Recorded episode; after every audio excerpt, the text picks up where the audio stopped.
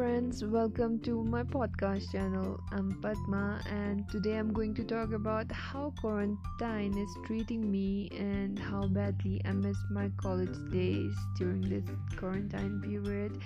First of all, I will talk about how this quarantine had made my sleeping schedule just because of online classes. I would say, yeah, it's totally wrecked up. I was a morning glory kind of person before this two months, but now I sleep to the sunrise and only wakes up when the sun sets. It's like I've become an owl, a human owl who only wakes up to see a screen and not happy faces. Yeah, the first thing I look for when I open my eyes is my cell phone yeah, I've totally forgotten what it's like to wake up at sunrise.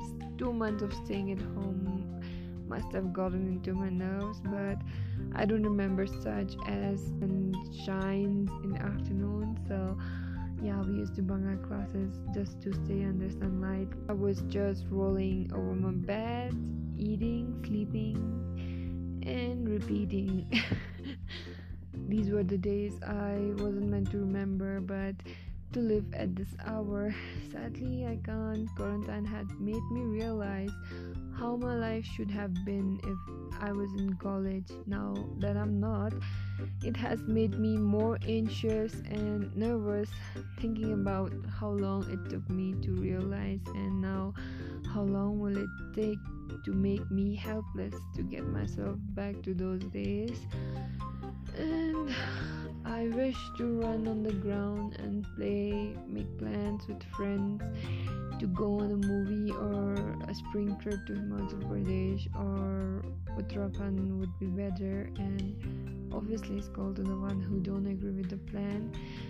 Yes, I would be the one who got all the scoldings because I'm the one who always ditched their trip plans.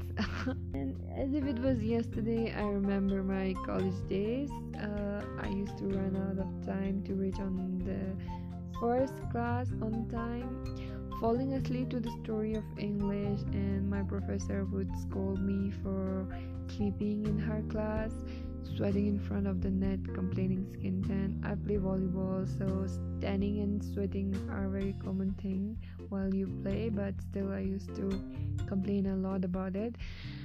And sighing to the rush of noon at the canteen, uh, bunking classes to the winter sunlight. Yeah, usually during winters the class are cold and used to rush whenever the. I regret not going to those trips, seeing my friends putting throwback pictures on Instagram.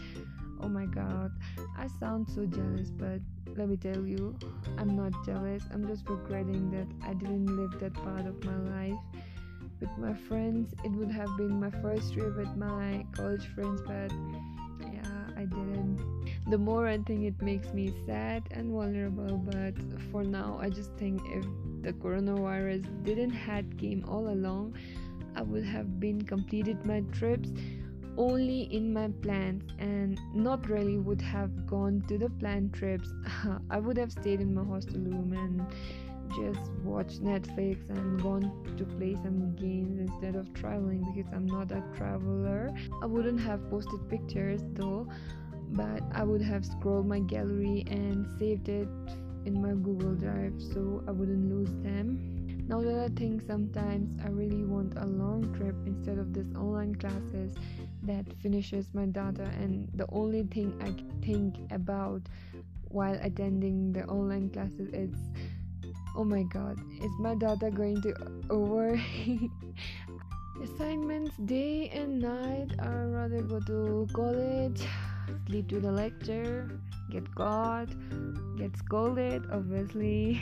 And it's better getting caught while sleeping rather than sleeping wearing headphones joining online classes. Oh my god that was a secret my bad.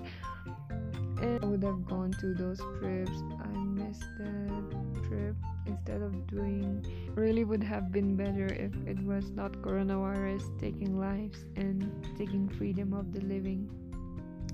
I miss mine at least. I mean freedom. I'm gonna end here. Thank you for listening to me.